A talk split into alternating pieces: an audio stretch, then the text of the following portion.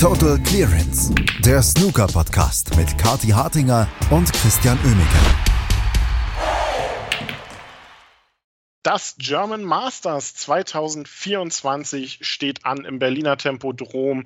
Vollgepacktes Haus und diesmal sogar noch viel mehr Tage als vorher, viel mehr Spieler vor Ort und auch deutsche Beteiligung. Und das nicht nur in Form eines Schiedsrichters, sondern auch in Form eines Spielers. Und deshalb haben wir uns hier bei Total Clearance gedacht, wir holen uns den Spieler einfach mal her und fragen den ein bisschen aus. Und damit spannen wir euch nicht länger auf die Folter, denn bei uns ist heute Lukas Kleckers. Hallo Lukas. Ja, hallo, vielen Dank für die Einladung. Sehr gerne und natürlich auch mit dabei Kathi Hartinger. Hallo Kathi.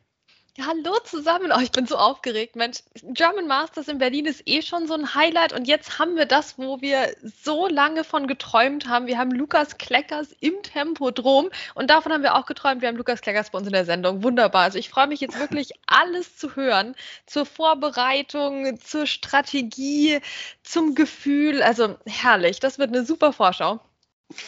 Denn gleich mal die wichtigste Frage vorab, Lukas. Ähm, wie hoch ist der Aufgeregtheitslevel jetzt schon?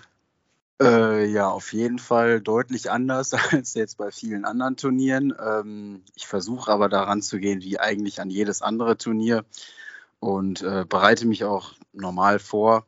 Und ja, ich versuche einfach das zu sehen, als wäre es wie jedes andere Turnier auch. Das ist, glaube ich, das Beste, wie man damit umgehen kann. Aber klar ist das natürlich was Außergewöhnliches. Ich wollte gerade sagen, klappt das wirklich? Weil das ist ja schon nochmal was Besonderes. Also das ist ja jetzt nicht, nicht einfach nur irgendein Turnier, weil ich glaube, vom German Masters ähm, mal wirklich im Tempodrom dabei zu sein, träumst du, glaube ich, schon noch mal eine ganze Weile, oder? Ja, definitiv. Also ich muss sagen, jetzt geht es auch noch, aber wie es dann direkt kurz vor dem Match sein wird oder äh, ja, unmittelbar davor, das äh, kann ich jetzt noch nicht einschätzen. Ich bin mal gespannt. Wann, wann hast du davon erfahren? Auch wie alle anderen, als das äh, Draw rauskam? Oder hast du schon äh, irgendwie was, was anderes gehört vorher? Nee, nee, ich habe es tatsächlich. Ich, normalerweise äh, weiß ich immer genau, wann der Draw rauskommt, aber dieses Mal habe ich es tatsächlich fürs German Masters verpasst und ähm, ja, dann hat mir nur einer, glaube ich, drei Stunden, also einer von World Snooker hat mir drei Stunden danach geschrieben, ja, ich, du hast ja bestimmt auch schon gesehen, du spielst gegen Judd Trump, äh, können wir da vielleicht nicht auch noch ein Interview machen? Und ja, so habe ich es dann erfahren. Okay, und was war deine erste Reaktion darauf? Also ich meine, wir haben so gelesen, hi, Lukas Kleckers gegen Judd Trump, okay, den Typ kennt man. Ehrlicherweise, bei mir war einfach die Freude völlig überwiegend, dass wir dich im Tempodrom sehen werden, weil das stand ja sofort eigentlich fest. Wie ging es dir denn? Ja, ziemlich ähnlich. Also ich muss natürlich sagen, äh, ich will natürlich gewinnen und dann ist so ein Gegner wie Trump natürlich schon ähm, nicht gerade eine kleine Hausnummer, aber äh, ja, habe mich auch sehr gefreut, ähm, vor allen Dingen mal im Tempodrom zu spielen. Ich habe ja bisher nur einmal bei einer Exhibition da gespielt und ähm, habe sonst immer die Qualifikation verpasst und deswegen äh, ja, war ich jetzt umso glücklicher. Konnte mir dann auch äh, noch eine Reise nach England sparen, um die Quali zu spielen. Das war dann noch ein Bonus und ja, freue mich jetzt riesig, dass ich halt dann in Berlin dabei sein kann. Und nachdem du ja im Tempodrom schon mal eine Exhibition gespielt hast, warst du ja schon mal da. Wie ist so dein Eindruck von der Arena? Worüber macht man sich da Gedanken? Hast du Angst, den Weg nicht zu finden zum Tisch? Also so würde es mir gehen. Aber okay, wir sind jetzt noch nicht beim Finale, wo man da die tausend Treppen runter muss. Da kommen wir hoffentlich hin. Aber wie ist so dein Eindruck von der Arena? Ja, es ist auf jeden Fall einzigartig. Beziehungsweise, ähm, als wir die Exhibition gespielt haben, haben wir, glaube ich, nur in der halben Arena gespielt. Deswegen war es nicht ganz so gigantisch. Aber ähm, ja, als ich zugeschaut habe, das war auch noch äh, das Jahr, in dem äh, Judge Trump das Maximum gemacht hat. Also die Atmosphäre war gigantisch. Und ähm, ja, ich bin mal gespannt, wie ich dann vor Ort reagieren werde, wenn ich dann ähm, ja, da zum Tisch laufen werde. Ich, ich kann es selber noch nicht so, so, ganz so einschätzen, weil es ist halt sehr einzigartig. Ich habe zwar schon in vielen Arenen gespielt, aber das ist dann nochmal was ganz anderes. Und jetzt natürlich auch die Frage, wo du schon mal da bist, wie läuft das ab? Also hast du schon deine gesamte Familie eingeladen und Freunde, Freundinnen? Also haben sich, reißen sich da die Leute um die Karten? Wie hat das denn funktioniert? Da, kannst du ein paar Leute mitbringen? Gab es überhaupt noch genug Karten?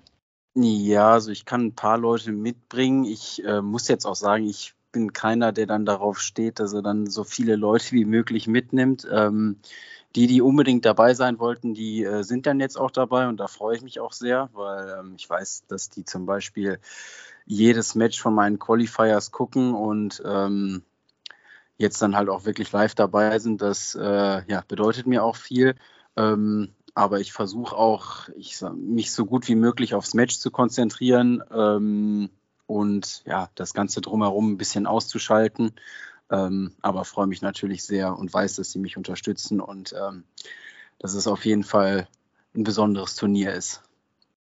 Ja, das glaube ich. Also wir freuen uns wirklich, wir freuen uns so sehr. Natürlich jetzt die total parteiischste Ausgabe von Total Clearance, seit wir den Flo Nüssle zu Gast hatten, glaube ich. Aber das macht ja auch nichts. Komm, das gönnen wir uns jetzt.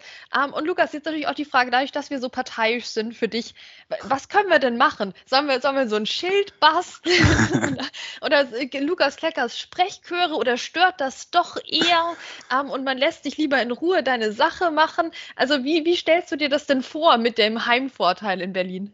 Ähm, ehrlich gesagt, ich kann es sehr schwer einschätzen, weil den Heimvorteil habe ich wirklich eigentlich sehr selten, beziehungsweise ähm, also generell das deutsche Publikum ist immer sehr fair. Also ähm, als ich ja noch, ich weiß noch, als ich beim European Masters war in, ähm, äh, in Nürnberg, beziehungsweise da war es noch in Fürth in der Stadthalle, ähm, da macht es halt, finde ich, keinen großen Unterschied, ob ähm, also woher mein Gegner kommt. Also ich, wir kriegen die ähnliche Unterstützung. Das finde ich eigentlich auch äh, richtig so.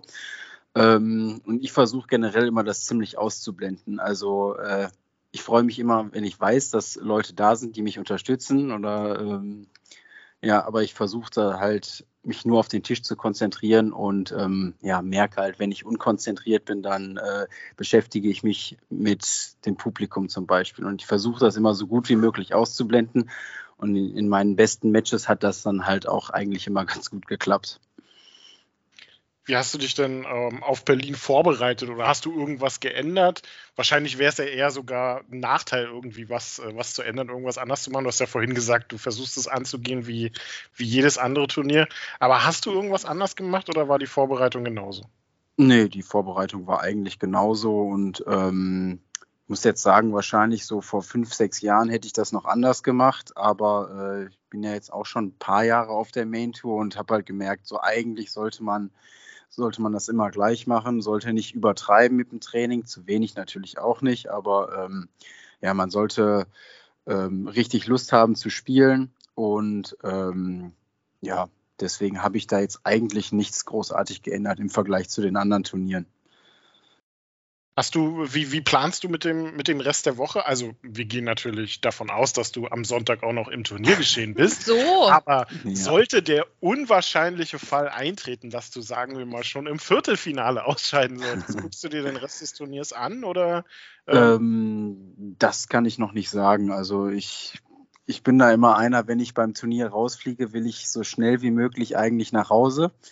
Ähm, das ist halt wirklich bei jedem Turnier so, egal ob es jetzt in China ist oder in England äh, oder in Schottland, das ist meistens wirklich so.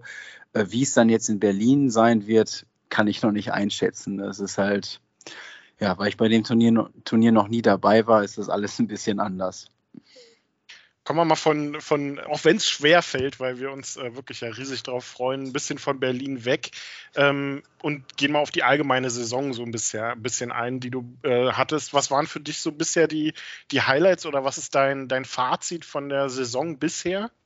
Ähm, ja, so an sich würde ich sagen, insgesamt gesehen gut etwas durchwachsen. Also ich würde sagen, insgesamt die, die Spiele, in denen ich wirklich gut spielen konnte, die habe ich dann auch gewonnen. Ein ähm, paar Spiele waren dabei, die hätten jetzt nicht so sein müssen. Ähm, ja, also bei der UK Championship zum Beispiel, das war jetzt so, würde ich sagen, mein bestes Turnier bisher in der Saison. Ähm, ansonsten, ja, bin ich eigentlich relativ zufrieden. Gibt immer Sachen, die man hätte anders machen können und Kleinigkeiten und ähm, ja, aber so ist das bei, bei jedem Spieler. Deswegen kann ich mich insgesamt gesehen eigentlich nicht beschweren. Schaust du schon aktuell schon so ein bisschen aufs, äh, auf den Rest der Saison auch, ähm, so aufs Tour Survival, auf äh, welche Turniere du eventuell so noch spielen könntest oder vielleicht auch solltest? Oder ja, blendest du das aktuell noch aus? Ähm, also ist natürlich so, ich spiele halt jedes Turnier mit, was ich mitspielen kann.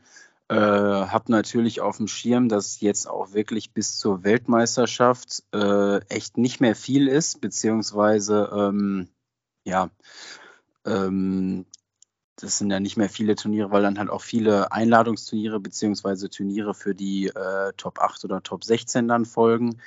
Ähm, hat man natürlich alles immer so ein bisschen im Hinterkopf. Ich versuche mich aber wirklich so wenig wie möglich damit zu beschäftigen.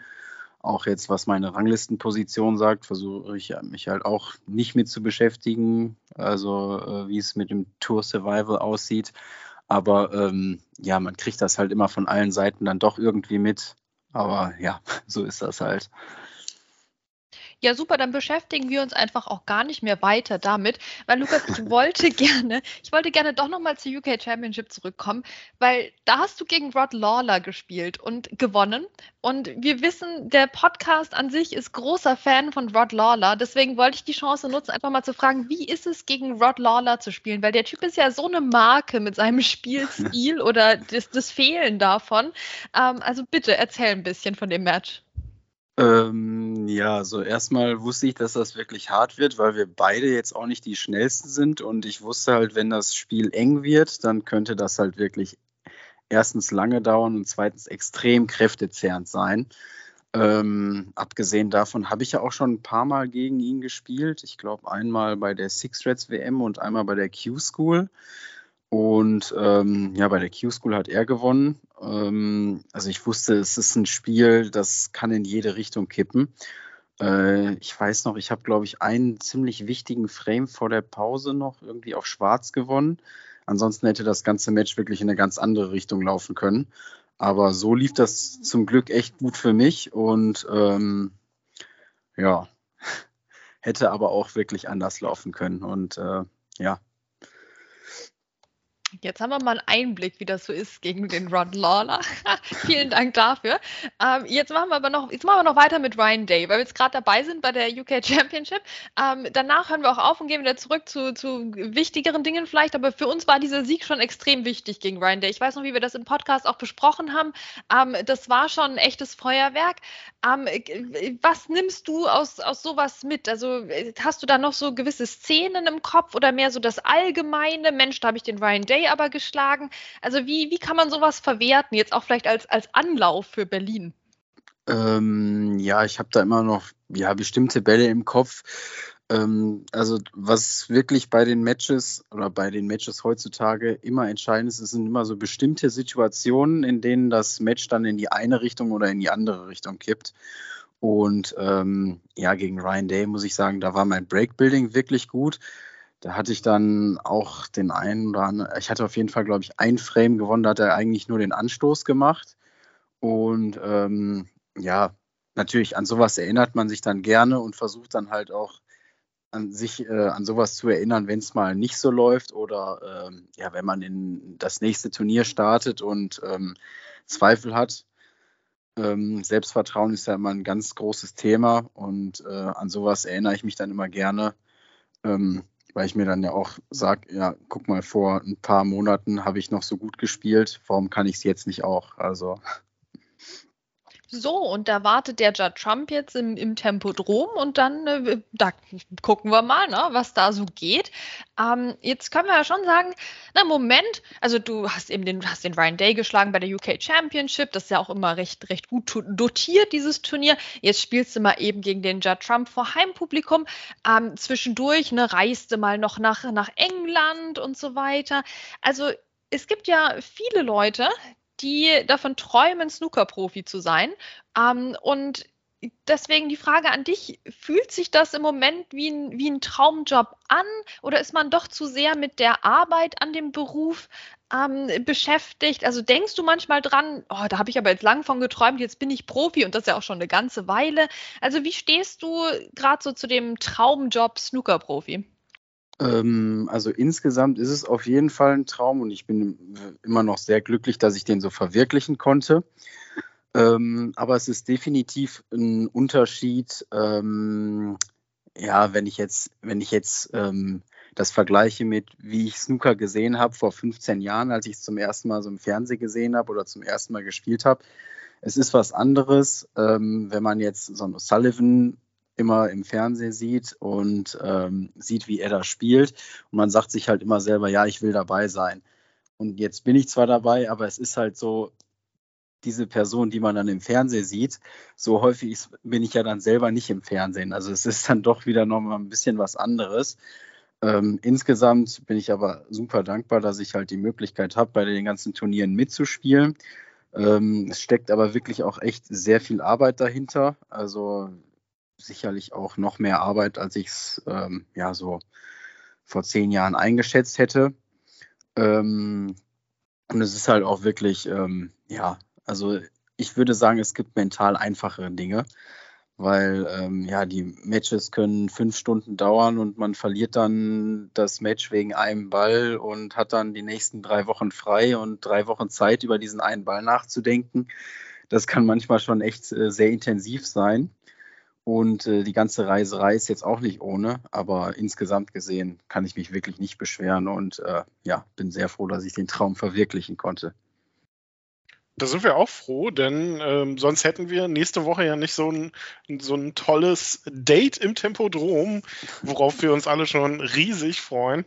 Ähm, du hast es gerade schon, schon angesprochen, das, ist, das vergisst man ja gerne, wenn man so Snooker im Fernsehen sieht, vielleicht auch ab und an mal ähm, auch im Amateurbereich unterwegs ist, weil so Bälle lochen und mal so ein 70er Break oder ein 100er Break spielen können ja viele. Ähm, also zumindest äh, mehr ähm, als ja, aktuell auf der mhm. Tour sind. Aber man vergisst, wie viel Arbeit da dann auch dahinter steckt, wenn man langfristig mithalten will mit den, äh, mit den Profis. Ne? Wie, wie viel trainierst du? Wie viel muss man überhaupt, wie viel trainieren muss man, um auch nur ansatzweise mithalten zu können da in dem Bereich? Ähm, also es kommt auch immer darauf an, wann man angefangen hat. Also ähm, ich habe halt, ja, ich habe jetzt mit zehn angefangen, aber so wirklich intensiv habe ich äh, erst angefangen zu spielen, so mit 13, 14. Ähm, das ist ein bisschen schade. Also ich hätte gerne halt schon früher mehr gespielt, weil ich glaube, in der Zeit lernt man einfach am schnellsten. Ähm, jetzt ist es so, als ich mich zuerst für die Tour qualifiziert habe, habe ich wirklich extrem viel trainiert und manchmal auch zu viel. Da war ich dann wirklich bei den Turnieren schon müde, weil ich die sechs Tage davor irgendwie jeden Tag sieben Stunden trainiert habe. Ähm, und ich bin momentan, versuche ich so eine Balance zu finden, was so das Beste ist. Also ich versuche wirklich halt fast jeden Tag am Tisch zu stehen, aber dann halt nicht mehr, äh, ja, ich sage jetzt mal so viele Stunden wie möglich, sondern ähm, wenn ich jetzt alleine trainiere, dann halt auch mal nur drei Stunden, aber die drei Stunden dann wirklich intensiv nutzen. Ähm, das ist dann besser, als wenn man dann halt ja nur versucht, die Stunden voll zu machen, sondern halt wirklich Qualität in, ins Training zu bringen. Aber das ist auch was, was ich äh, über die Jahre echt erst gelernt habe, beziehungsweise ich habe das immer noch nicht so drauf, wie ich es gerne drauf hätte. Weil, ähm, weil der Sport halt auch etwas einseitig ist, habe ich halt auch schon ein bisschen Probleme mit äh, ja, Rücken und Nacken und deswegen kann ich auch nicht mehr so viel trainieren, wie es halt jetzt vor sieben, acht Jahren der Fall war ist halt mhm. wichtig, da eine Balance zu finden. Ja, ähm, Balance äh, ist ein gutes Stichwort. Äh, Kati hat ja das Match gegen Rod Lawler angesprochen und äh, hat, es hat sie ja unfassbar gut, unfassbar sehr interessiert, wie, wie sich das anfühlt gegen Rod Lawler. Mich würde ja viel mehr interessieren, wie es sich angefühlt hat, im Dezember Stuart Bingham zu null zu schlagen. ähm, das war ja auch ein besonderes Highlight. Aber nein, Spaß beiseite. Hast du irgendwie ähm, jetzt nicht unbedingt einen speziellen Spieler, gegen den du gerne spielst, aber vielleicht so ein, so ein Spielertyp? Spielst du lieber gegen taktisch agierende Spieler, die einen ähnlichen Rhythmus vielleicht auch haben wie du, ein bisschen ähm, bedächtiger spielen? Oder spielst du dann auch lieber gegen offensive Akteure, wo es dann mal ein bisschen schneller geht? Ähm, ja, also ich kann ich prinzipiell gar nicht so genau sagen, aber ich würde eher Richtung offensiven äh, Spielern tendieren. Also sag jetzt mal so, ähm, ja, gegen Tepchaya zum Beispiel, der ist ja, glaube ich, das beste Beispiel. Ähm, weil die Spiele, die machen einem natürlich auch am meisten Spaß, wenn, wenn man selber weiß, ja, die Frames dauern jetzt nicht alle irgendwie äh, 40 Minuten, weil die von Safeties äh, geprägt sind. Ähm, aber man weiß natürlich auch, gegen so einen kann es ganz schnell so sein, dass äh, er davonläuft, weil er halt jeden Frame hohes Break macht. Ähm, hat beides immer so seine Seiten. Aber ich, ich bin auch froh, wenn ich ein Match habe, was jetzt nicht irgendwie vier Stunden dauert und jeder Frame wird auf die Farben entschieden, sondern wenn es ein bisschen zügiger geht. Okay. Und ähm, im Training dann äh, als Sparingspartner hast du dann auch eher Leute, die ähm, ein bisschen aktiver sind oder, oder ist dir das im Training eher egal dann? Ähm, es ist mir im Training eigentlich eher egal, wobei halt auch im Training die, also selbst die Spieler, die jetzt eigentlich eher langsam sind, sind im Training meistens auch schneller. Also ähm, ja, da habe ich jetzt keine besonderen Präferenzen, aber ähm, im Training versuche ich sowieso eigentlich nur ja, auf mich selbst zu achten, beziehungsweise man ist ja immer selbst der größte Gegner beim Snooker. Das stimmt. Ähm, apropos Training, eine Frage ähm, hätte ich dazu, dazu noch. Ähm, du bist ja jetzt so ein bisschen auch in der schwierigen Situation, dass du viel hin und her reisen musst zwischen Deutschland, wo du Familie, Freunde und so weiter hast, und ähm, England, wo die ganzen Qualifikationen stattfinden. Das sind ja. natürlich nicht die besten Bedingungen. Was bräuchtest du, du so an Trainingsbedingungen oder ähm, wie ist es generell? Was müsste sich vielleicht ändern, damit du noch den, den vielleicht letzten Schritt gehen kannst, dass du dein volles Potenzial entfalten kannst? Ähm, ja, das ist schwierig zu sagen. Also jetzt, wenn ich, wenn ich viel in Deutschland trainiere, ist es sicherlich ähm, manchmal ein bisschen anstrengend, dass ich halt sehr viel alleine trainiere, weil ich habe halt nicht viele gute Trainingspartner hier. Ähm, ja, ich sag mal, das Einfachste wäre ein guter Trainingspartner. Ähm, ja, streng dich mal an, Christian, jetzt auf geht's. ja, mein Tisch steht in Essen, der ist äh, spielbereit. Also, Ach, ähm, das ist ein bisschen ja. weit. Ich bin, bin, ja in Berlin, aber in, in, Essen hast du ja ein paar andere Spieler noch, die da, äh, die ja. mitmachen. Aber nee, jetzt so, ähm, würdest du, würdest du vielleicht, überlegst du manchmal auch einfach vielleicht nach England rüberzuziehen oder versuchst du jetzt ähm, einfach so aus den Bedingungen, die du hast, das Beste zu machen? Ja, also ich war ja schon längere Zeit in England und jetzt zum Beispiel im Corona-Lockdown war ich dann mal zehn Wochen am Stück da. Und ähm, da kann ich dann auch wirklich gut trainieren. Aber es fehlt halt so ein bisschen der Ausgleich zum Snooker. Also ich bin dann da und äh, ja, in den zehn Wochen hat man natürlich mal einen Tag Pause, aber ich habe in den zehn Wochen eigentlich halt zu keinem anderen, zu keiner anderen Person Kontakt zu, gehabt als zu Leuten vom Snooker. Und ähm, ja, das ist dann irgendwann ein bisschen anstrengend. Und am Tisch braucht, muss man halt wirklich ausgeglichen sein und ähm, man wird dann auch manchmal ein bisschen negativ, wenn man halt äh, ja nicht diesen geforderten Ausgleich hat. Und deswegen, ähm, ja, momentan sehe ich mich da jetzt nicht so, dass ich nach England ziehe. Ähm, aber es kann sich halt auch immer ändern. Also halte ich nicht für ausgeschlossen, ja. Ja, ich finde das cool, dass du über den Ausgleich oder den fehlenden Ausgleich teilweise auch sprichst, weil also ich finde Snooker schon wirklich auch einen beinharten Sport mit diesem ganzen Training, was ich ja nicht mache, aber ne, dieses ganze Training, den ganzen Tag rauf und runter, also da äh, großer Respekt hierfür. Ähm, ich würde gerne noch so eine äh, Neuheit bei dir abfragen, wie du die so findest und das ist ja noch dieses ähm, das Mindesteinkommen, was man jetzt ja hat als ähm, Snooker-Profi. Ähm, jetzt ist das ja schon eine Weile am Laufen wie würdest du das einschätzen? Also hast du davon profitiert? Hat das Sicherheit gegeben? Funktioniert das so, wie es soll? Ähm, ja, definitiv. Also es war definitiv ein guter Schritt in die richtige Richtung vom Verband, ähm, weil ja, also am Ende des Tages geht es ja eigentlich nur darum, dass die Zuschauer das beste Snooker sehen wollen. Und ähm, ja, das hat definitiv geholfen weil ähm, ja dieser Stress, den halt wirklich die Spieler in dem niedrigeren Ranking haben, ähm, ja, wenn sie jetzt das Match verlieren, dann gehen sie mit null nach Hause. Das ist halt wirklich ein Stress, der ähm, ja, also man darf ja am Ende des Tages nicht vergessen, wir sind ja trotzdem 128 Spieler, also die weltbesten Spieler, die sich ja auch irgendwie dafür qualifiziert haben und dann immer mit null nach Hause zu gehen. Das ist schon wirklich ein bisschen hart. Deswegen, ähm, ja, war da diese Preisgeldgarantie war ein sehr guter Schritt in die richtige Richtung. Und ähm, ja, es hat mir, mir selbst auch definitiv ein bisschen Ruhe gegeben. So. Das ist gut, ne? Das freut mich zu hören. Und Ruhe braucht man ja auch vor allem, wenn man dann gegen Judd Trump spielt, im Tempodrom vor den ganzen Leuten. Also das wird wirklich hier so das deutsche Snookerfest, habe ich das Gefühl. Ähm, da tun mir jetzt schon alle anderen leid, die an den anderen Tischen spielen, weil also da werden wir, da werden wir, glaube ich, gar nicht drauf achten. Ähm, wobei hier Joe O'Connor noch, ich sage mal, da muss ich den Christian, glaube ich, muss ich ein bisschen festbinden, dass der dann nicht heimlich zum anderen Tisch rüberschaut. Das geht gar nicht, Christian, ja. Das wird nicht passieren.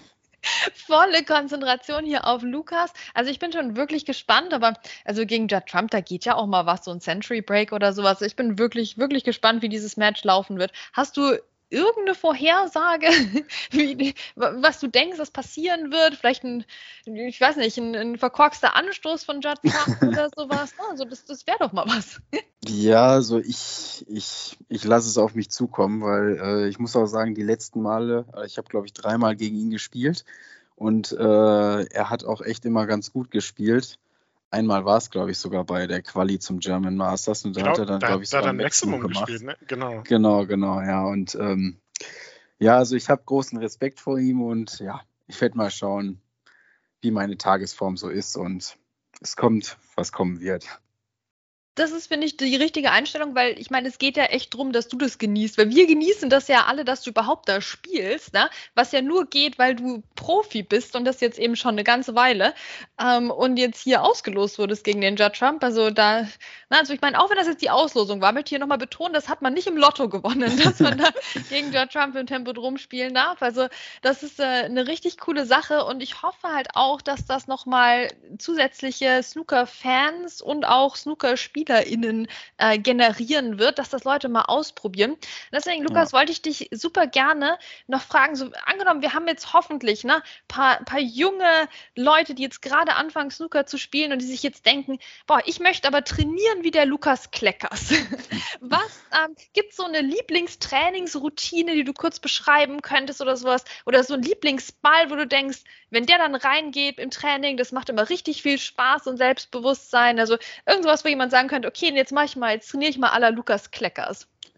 Ähm, ja, also ich selber spiele am wirklich am liebsten und eigentlich auch jeden Tag, wenn ich am Tisch stehe, ist ein T-Line-Up heißt das. Ich weiß nicht, ob äh, dir das was sagt. Es ist eigentlich quasi normal. Ähm, beim Line-Up legt man einfach alle Roten in einer Linie zwischen äh, ja, zwischen Schwarz und Blau hoch. Und beim T-Line-Up legt man dann auch noch welche ähm, parallel zur kurzen Bande auf die Höhe von Pink und ja, versucht dann eigentlich den Tisch leer zu machen. Halt ein normales Break zu spielen. Und ähm, ja, das ist meine absolute äh, Lieblingsübung und die spiele ich halt, die spiele ich auch jedes Mal zum Einspielen vor, vor jedem Match und wahrscheinlich dann auch, wenn ich gegen Judge spiele. Ähm, was mich da noch interessieren würde, also ich, ich mache das auch übrigens ähm, und ich bin da mehrmals auf Maximum-Kurs, scheitere dann halt regelmäßig an der zweiten Schwarzen. Ähm, was mich da interessieren würde, würdest du, wenn es angeboten wird, die Chance nutzen, äh, dich am Trainingstisch in der Arena einzuspielen? Äh, ja, definitiv. Ja, weil ähm, der reagiert halt nochmal. Also mit dem Trainingstisch meinst du wirklich den Matchtisch oder? Äh, den Matchtisch, ja, ne, genau.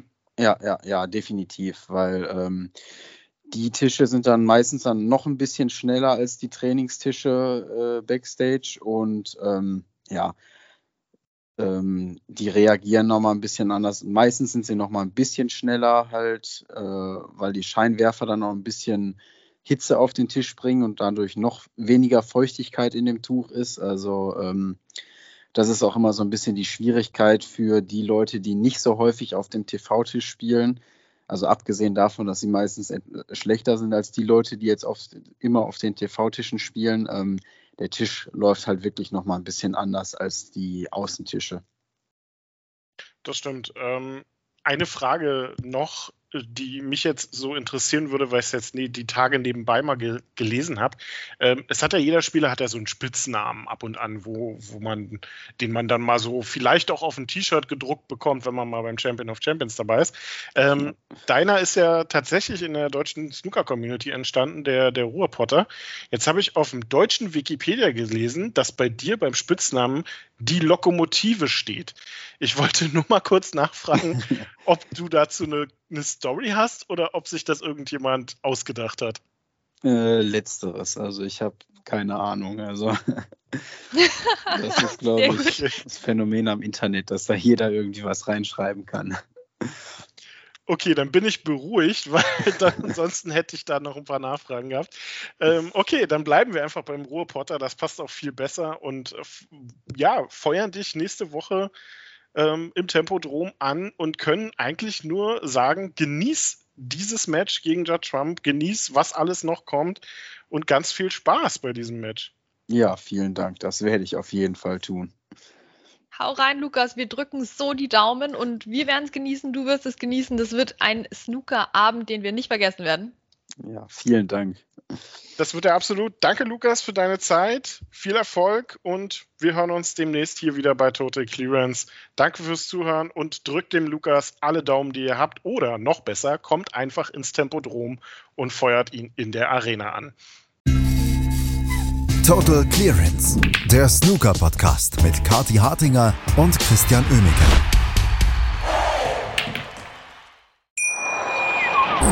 Schatz, ich bin neu verliebt. Was? Da drüben. Das ist er. Aber das ist ein Auto. Ja, eben. Mit ihm habe ich alles richtig gemacht. Wunschauto einfach kaufen, verkaufen oder leasen. Bei Autoscout24. Alles richtig gemacht. Wie baut man eine harmonische Beziehung zu seinem Hund auf? Puh, gar nicht so leicht. Und deshalb frage ich nach, wie es anderen Hundeeltern gelingt, beziehungsweise wie die daran arbeiten.